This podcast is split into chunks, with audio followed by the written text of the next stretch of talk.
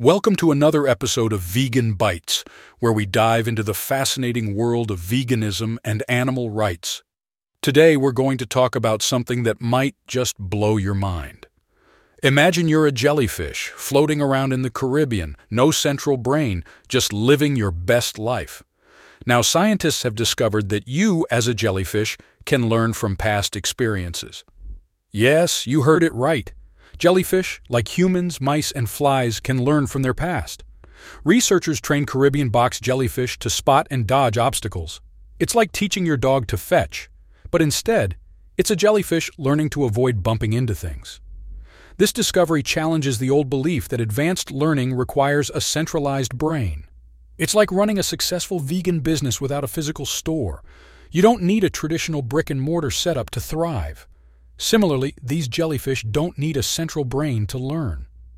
This study shines a light on the evolutionary roots of learning and memory. It's a reminder that all creatures, big or small, brain or no brain, have the capacity to learn and adapt.